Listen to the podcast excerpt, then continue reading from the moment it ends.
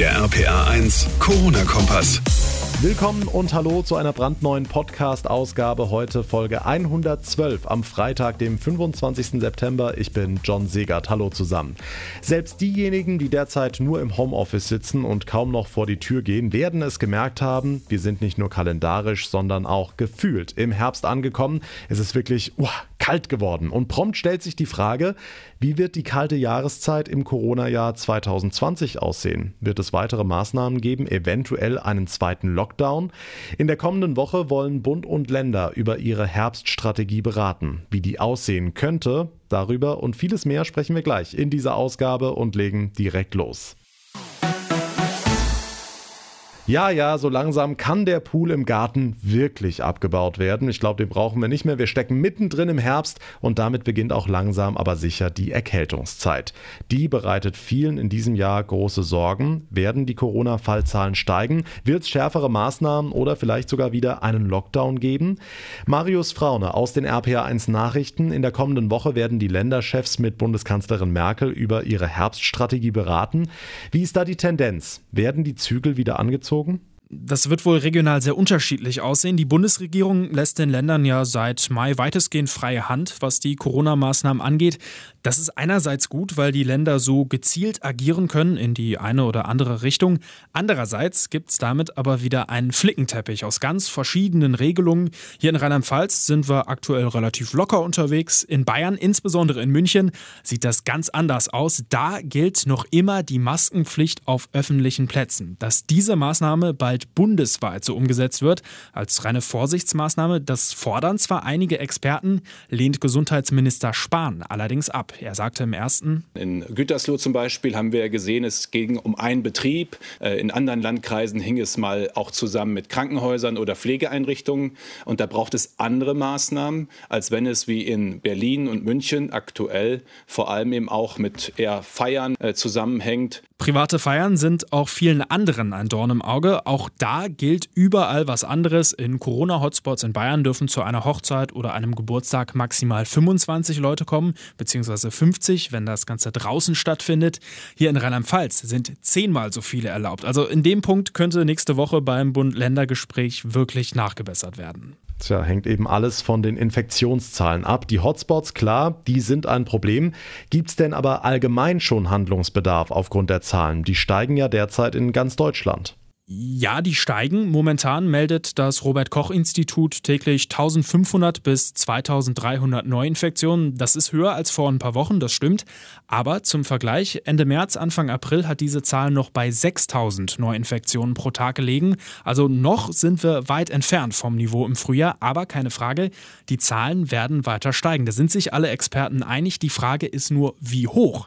Das haben wir selbst in der Hand, sagt die Bundesregierung. Deshalb lautet ihre Ansage höchste Achtsamkeit, Maske tragen, Abstand halten, auch im Herbst.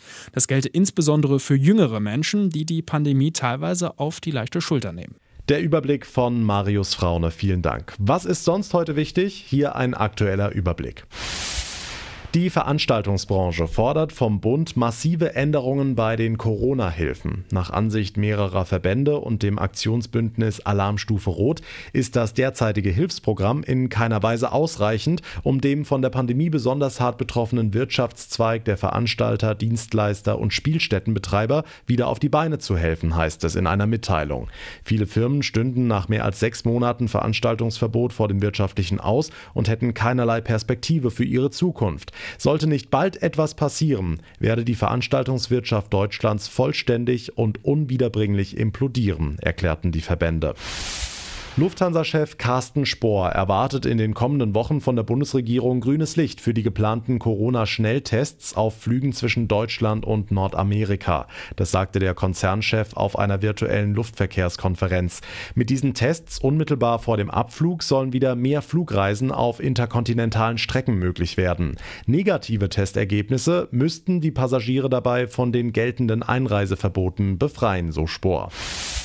Der Chef des Weltärztebundes Montgomery hat die Austragung des Supercup-Finales des FC Bayern gegen den FC Sevilla im Corona-Risikogebiet Budapest scharf kritisiert. Der Fußball scheine offenbar Narrenfreiheit zu genießen, sagte Montgomery der Passauer Neuen Presse. Das sei kontraproduktiv und ein falsches Signal. Wenn die Bürgerinnen und Bürger nicht mehr ihre Ferien im Ausland verbringen könnten, aber Bosse und Spieler des FC Bayern in Hochrisikogebiete fliegen, sei das ein verheerendes Zeichen. Wenn Funktionäre und Spieler soziale Verantwortung übernehmen wollten, sollten sie nicht nur an ihre Portemonnaies und die Einnahmen aus Spielen denken, so Montgomery. Im Kampf gegen die Auswirkungen der Corona-Krise auf dem Arbeitsmarkt will Rheinland-Pfalz die berufliche Bildung und Weiterbildung stärker fördern. Arbeitsministerin Sabine Betzing-Lichtentäler stellte dazu heute ein Programm vor, das am 1. Oktober beginnt und aus Mitteln des Europäischen Sozialfonds finanziert wird. Pro Unternehmen gibt es demnach bis zu 30.000 Euro für betriebliche Weiterbildung, maximal 1.500 pro Kopf für individuelle Maßnahmen. Damit sollen Menschen gefördert werden, die in der Krise ihren Job verloren haben haben oder in Kurzarbeit mussten, außerdem Kleinstunternehmer und Jugendliche. Nach acht Monaten Corona-Zwangspause sind heute auch in Rheinland-Pfalz die Klimaaktivisten von Fridays for Future wieder auf die Straße gegangen, unter anderem in Mainz, Bad Kreuznach, Koblenz und Trier.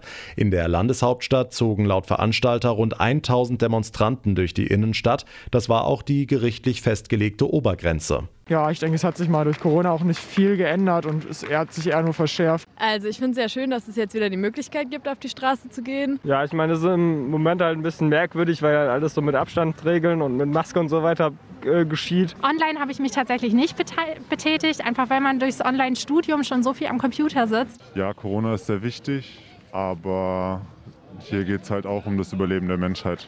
Stimmen von der Fridays for Future Demo in Mainz.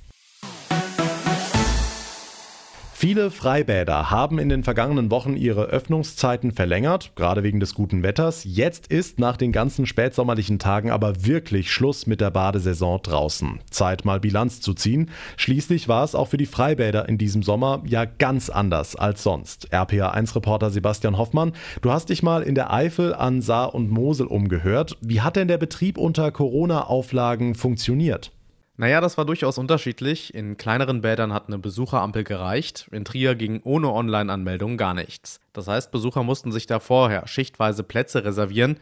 Im Nordbad gab es maximal 200 Tickets pro Zeitfenster, im Südbad 500. In einer Großstadt wie Trier ist das natürlich nicht besonders viel. Ja, und dementsprechend schnell waren die Tickets dann an heißen Tagen auch ausgebucht.